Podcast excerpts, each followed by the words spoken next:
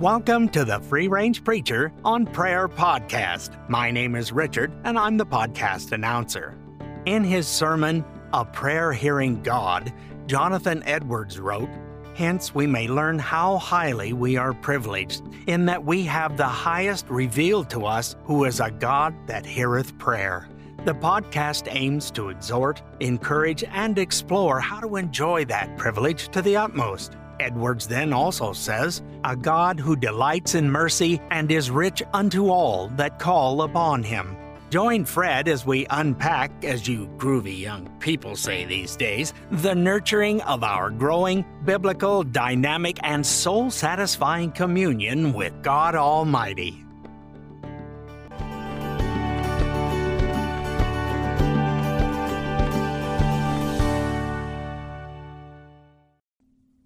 Thank you, Heavenly Father, for this beautiful day. I do thank you for your goodness and your grace to this lowly one. And I just bless you for another day to glorify you and to seek your face. Holy God, as we come to pray today, as we come together as your little flock to pray today, we are praying that you would develop in us a prayer life that will sustain us until you come to get us. Holy God, I am praying for myself a deeper prayer life and for everyone who listens, growing, biblical, dynamic, soul-satisfying prayer life, the prayer life that you have promised us without reservation and for your glory and our good. Thank you again, Heavenly Father, for this holy day. Bring us the mercies that we're calling for today. Thank you, Jesus, for your life and your death and the resurrection that allows us to come to you in prayer. And I pray that we would learn more and more continually to access you. We pray all this. We present it all to you in the name of Jesus Christ, our Lord and Savior. Amen. Welcome to the Free Range Preacher on Prayer Podcast. My name is Fred, and as always, I am the podcast host. Today, we are coming, as we come together, I am coming in profound humility. I've talked about this a little bit before. I'm recording this episode with fear and trembling. I have mentioned a time or two that there are moments that I come to teach God's word in whatever context, even a personal one-on-one context, and that I know in my soul that I am wholly inadequate for the task that is set before me. And if I did not feel called, we've talked about this a lot, if I did not feel called to do this, I, I could never be so bold or so foolish as to attempt to teach God's word or even pretend like I was going to teach God's word. If you listen to pastors and outside of their sermons long enough, you'll find that there is a reason that sincere pastors, good pastors, pray in humility, not only before they speak and teach in their services, but they also spend hours in private prayer for the words that they are going to express to the people who are listening to them, typically their congregations. There's that overwhelming dread of failing at the task of teaching God's word. And it's a scary thing to come and say, "Thus says the Lord," in any context. And because I heard in the context of a lecture on music of all things, there's a proverb, a true proverb, that goes, if something is worth saying once, it is worth saying more than once. And we know from reading Scripture that that in the truth of God, God repeats himself over and over again. And if this truth that we're talking about, whatever it is, actually, today prayer, but if it's the truth of the word of, from the word of God, it bears repeating over and over again. And so today, the subject which has made me come with this fear and trepidation is the reminder, our reminder of why we have the podcast at all. And we've talked about that. It's a calling. I believe that that's true. It's a privilege. I believe that that's true as well. And it's a specific calling and privilege that I believe God has for me. And it flows from my longing that all God's people know the joy, comfort, the peace, the depth of all those things which comes through close communion with God our Savior. And that close communion is comprised, made up of Bible reading and prayer. Those are the two things. That brings us to today's devotional. And we'll find the main context in Luke ten forty-two if you want to turn there just briefly. But Jesus is talking to Mary, or to Martha, and he says this, but only a few things are necessary, really only one, for Mary has chosen the good part, which shall not be taken away from her. And we'll go over that here in just a second of the context of that. So if you were to turn back Luke ten thirty-eight, you would see this situation. Now, as they were traveling, this is Luke ten thirty-eight again. Now, as they were traveling along, he entered a certain village, and a woman named Martha welcomed him into her home. And she had a sister called Mary, who, moreover, was listening to the Lord's word seated at his feet. You have heard the story of Martha. And she's Mary's sister, and she had the gift of hospitality. I don't know exactly how this worked at this point in time in the redemptive history of God, but I do know that there, through the Old Testament, before the Holy Spirit came and dwelt in us, that he came and went from servants of God, and he empowered them to do what he wanted at the right time, for the right moment, and then he would leave. And if that's the case here, I firmly believe that Martha has the gift of hospitality. She also has the mindset of hospitality. And I've told you before, my wife has the gift of hospitality and mindset of hospitality as well. But that mindset and that gift actually comes with all sorts of worries and things to fret over. There's always a lot of things to do when they have that mindset. And very often they look around and say, I'm the only one doing this, and I need help. And that's what's happened here with Martha. She comes to Jesus and she says, she'll say in verse forty-two or verse forty-one, I'm not getting any help. You need to tell Mary to help me. And that's the impetus of this story, because we know what Jesus tells her. Mary has chosen, it says in the King James, the better part, but the good part. And there is an exalted place for the servants of God, for everyone who is called to be a servant. There's an exalted place for them, a much higher place, I think, than I would ever be able to attain. And for years, I have been enamored of the servants of God in the Bible throughout, again, redemptive history, who are nameless to us, yet have a profound place in the progress of God's work in salvation, in his whole plan. We know Melchizedek's name, but we don't know anything about him. There's a servant girl of Naaman. She was unknown, and she told her master, go to the prophet of God, and you could be healed. In the New Testament, we have the unknown owner of the donkey that Jesus rode into Jerusalem on, and the owner of the upper room.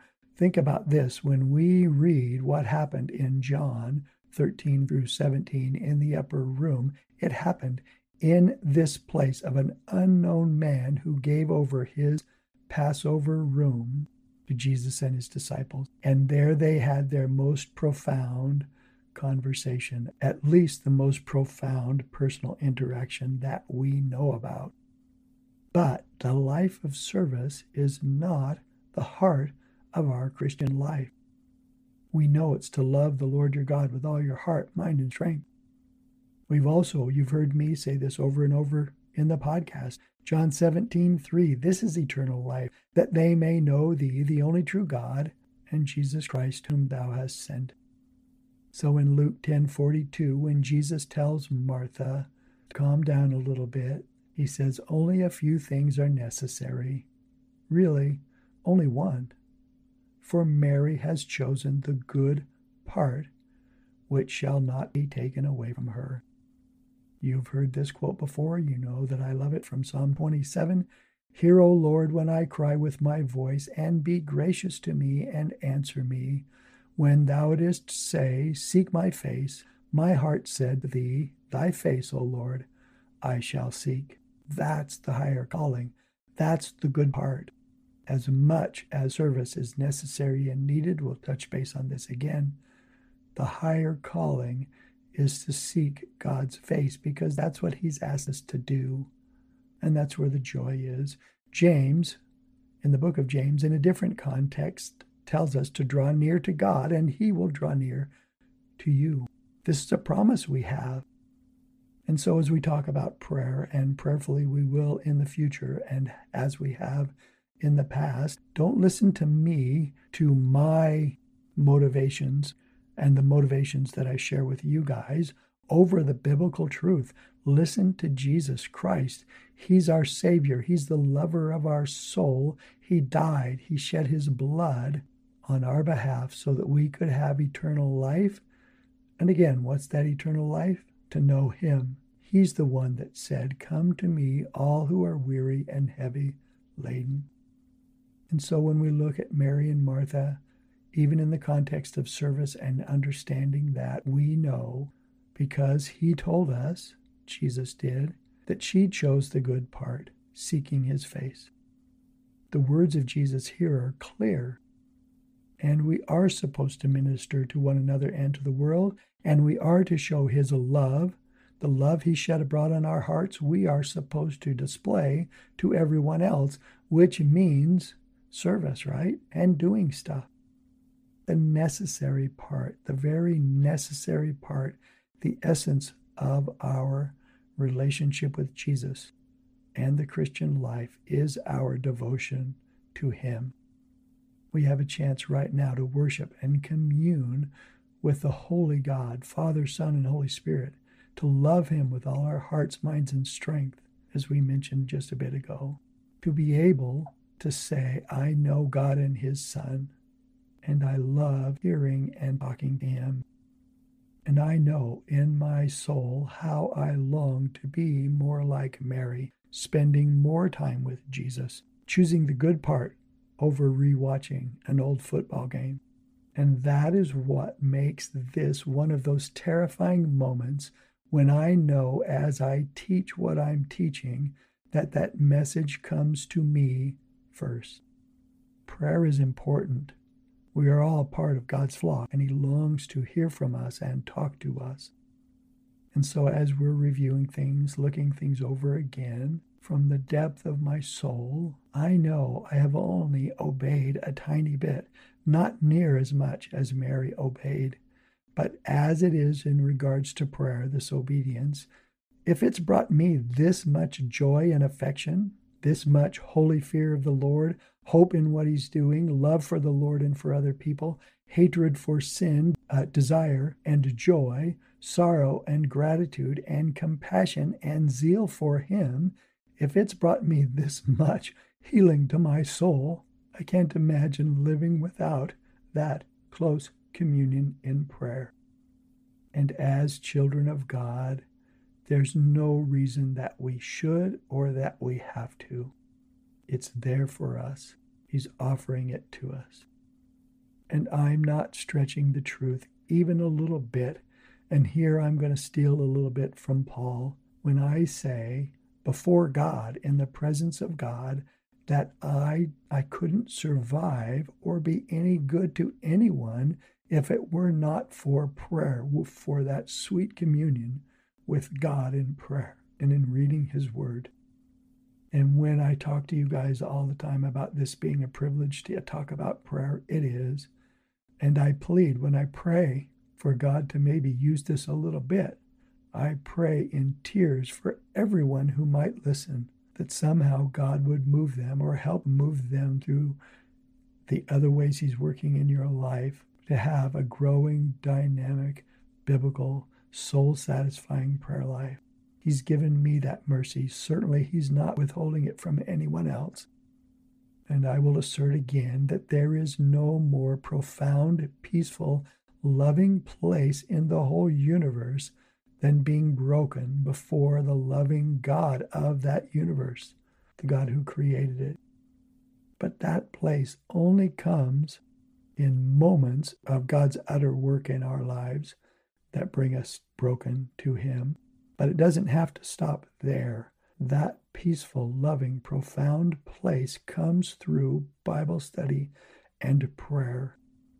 On my soul, I am speaking the truth.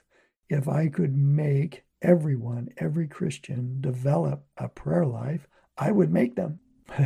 As I think about that, though, that wouldn't be the heartfelt prayer life that I'm talking about, would it? if you don't understand it, and you need to experience it to understand it from the very inner man, from your very new person, from your soul. It's not a prayer life, a prayer life that I'm talking about if I make you do it. But I would if I could, because it's that important. In the area of prayer, as we wrap this up, I'm asking your indulgence one more time. I have a quote here that I love from a man named Robert Bruce, not the guy that the movie was about, but a pastor in Scotland. And this is one of the things he said in one of his sermons. Learn to apply Christ rightly to the soul, and thou hast won all. Thou art a great theologian if thou hast learned this well. For in the right application of Christ to the sick soul, to the wounded conscience, to the diseased heart, here begins the fountain of all our felicity and the wellspring of all our joy. And felicity means well-being. Brothers and sisters, members, as we're members together in God's little flock, I commend all of us today into the hands of our Lord and Savior to move us, making us desire Him more and more until we get to dwell with Him in eternity, and to learn to choose the better part daily, sitting at the feet of Jesus in the very throne room of God. Until next time, be blessed. Thank you for listening to this episode of the Free Range Preacher on Prayer podcast. We are praying God uses this episode in some way to encourage your communion with the Holy Savior to sustain your soul. Fred wanted me to tell you he's sorry if you've tried to contact us through Facebook or Twitter. His quote to me was, I don't understand either my Facebook page or Twitter. You can still contact us at free range prayer at gmail dot com, and Instagram is still Free Range Ministries if you'd like to contact us there. I'm Richard Durrington, and still available at durrington r at gmail dot com or visit richard durrington dot com. And until next time, we will pray for one another.